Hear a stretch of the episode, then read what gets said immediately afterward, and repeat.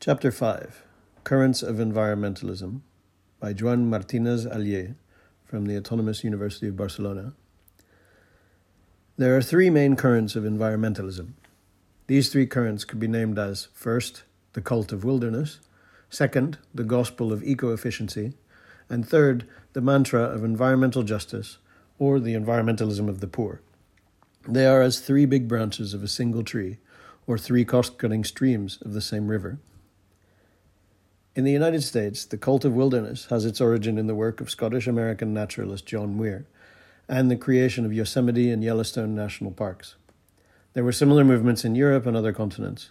Even in India, where the doctrine of the environmentalism of the poor was put forward in the 1980s in opposition to the cult of wilderness, there are great local traditions of birdwatching and other forms of upper and middle class nature conservation. In terms of the human and economic resources available, this movement is indeed large. Its main concern was historically, since the 19th century, the preservation of pristine nature by setting aside natural areas from where humans would be excluded, and the active protection of wildlife for its ecological and aesthetic values, and not for any economic or human livelihood value. The world conservation movement has been increasingly drawn to an economic language. Although many of, many of its members claim to believe in deep ecology, the intrinsic value of nature, and revere nature as sacred, the mainstream movement decided to join the economists. The TEEB reports, the Economics of Ecosystems and Biodiversity, a project supported by the World Wildlife Fund and indeed the whole IUCN, in 2008 to 2011, published under the United Nations Environment Programme's auspices, follows this leitmotif to make the loss of biodiversity visible, we need to focus not on single species, but on ecosystems, and then on ecosystem services to humans. And finally, we must give economic valuations to such services because this is what will attract the attention of politicians and business leaders towards conservation. The TEEB enthusiastically praises mining corporation Rio Tinto's principle of net positive impact this principle suggests that nation states or corporations can engage in open cast mining anywhere, provided that the state or business support a natural park there or replant a mangrove yonder. John Muir would have been horrified by such proposals. The second current of environmentalism is, perhaps, then, the most powerful today. Its name recalls Samuel Hays' 1959 book Conservation and the Gospel of Efficiency, the Progressive Conservation Movement, 1890 to 1920, which explains the early efforts of federal environmental policy in the United States to reduce waste and also to conserve forests, or turn them into tree plantations. One main public figure of eco efficiency was Gifford Pinchot, who trained in forestry in Europe. The concept of sustainability, Nachhaltigkeit, has been, had been introduced in 19th century forest management in Germany.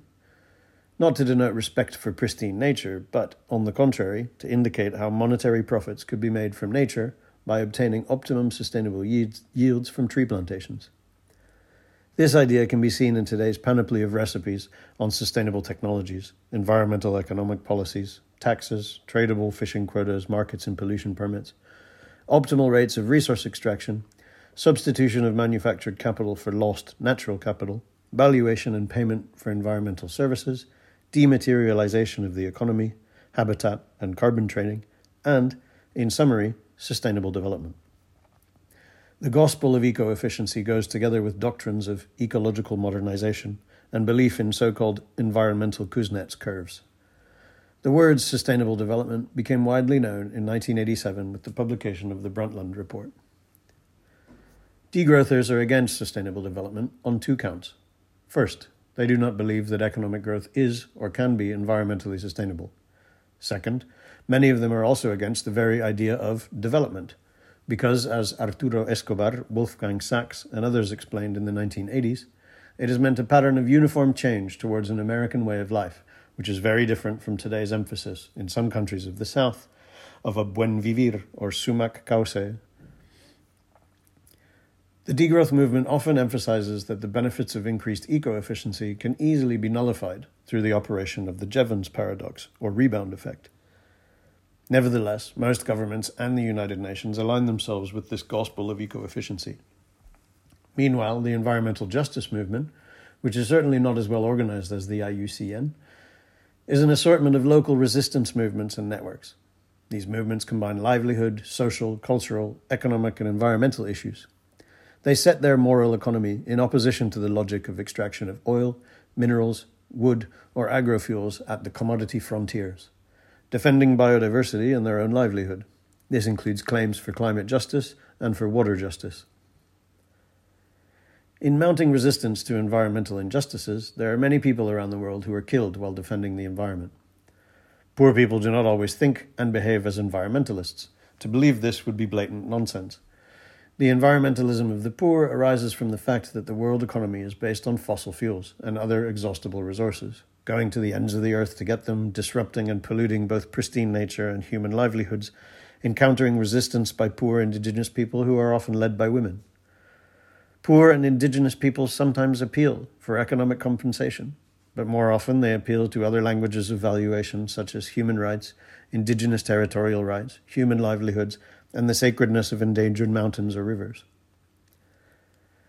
The conservation movement has ignored the environmentalism of the poor, but also the degrowth movement and the steady state economics movement, with their European or North American roots, have downplayed until recently the intensity of the fight for resources around the world.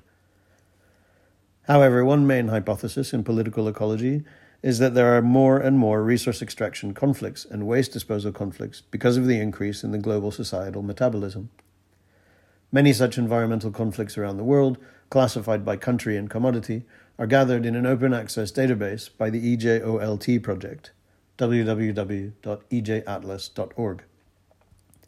There have been attempts to bring the conservation movement closer to the environmentalism of the poor and indigenous people who fight against deforestation, agrofuels, mining, tree plantations, and dams. For instance, mangroves can be defended against shrimp aquaculture because of the livelihood needs of women and men living there, but also because of the biodiversity and beauty.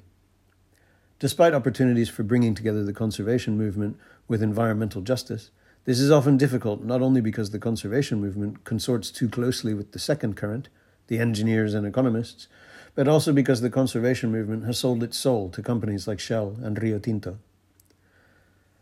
On the other hand, the degrowth movement could easily connect to the movement for environmental justice and the environmentalism of the poor. However, the political left, for example, Presidents Lula and Rousseff in Brazil, the Communist Party in West Bengal in India, or Presidents Evo Morales in Bolivia, or Rafael Correa in Ecuador, does not like the environmentalism of the poor and the indigenous that explicitly fights against the inroads of the generalized market system and the growth of societal metabolism in order to have an economy that sustainably fulfills the food, health, education, and housing needs of everybody. Despite the deep cleavages we have noticed between the three main currents of environmentalism, there is hope of a confluence among conservationists concerned with the loss of biodiversity. The many people concerned with the injustices of climate change, who push for repayment of ecological debts and promote changes in technology towards solar energy, ecofeminists, some socialists, and trade unionists concerned about health at work, and who moreover know that one cannot adjourn economic justice through promises of economic growth forever. There's also a hope of confluence between urban squatters who preach autonomy from the market, agroecologists, neo rurals, or back to the landers, the degrowthers and the partisans of prosperity without growth in some countries, the large international peasant movements like Via Campesina, the pessimists or realists on the risk of uncertainties of technical change, the indigenous populations who demand the preservation of the environment at the commodity frontiers, and the world environmental justice movement. In terms of policies, the degrowth movement often advocates resource caps. This already exists in some countries as limits to emissions of carbon dioxide, and therefore on the burning of fossil fuels. It could be extended to minerals and the use of biomass. Proposals such as the Yasuni ITT initiative from Ecuador and similar attempts in Nigeria to leave the oil in the soil fit perfectly with the degrowth perspective. The environmental justice movement, including the environmentalism of the poor, coincides with another main platform in the degrowth movement, which is to downgrade the social relevance of the economy in the sense of chrematistics. This means to take the generalized market system out of the collective imagination as a principle of social organization by showing that many people around the world defend their right of access to natural resources for livelihood through systems of communal management, i.e., commons.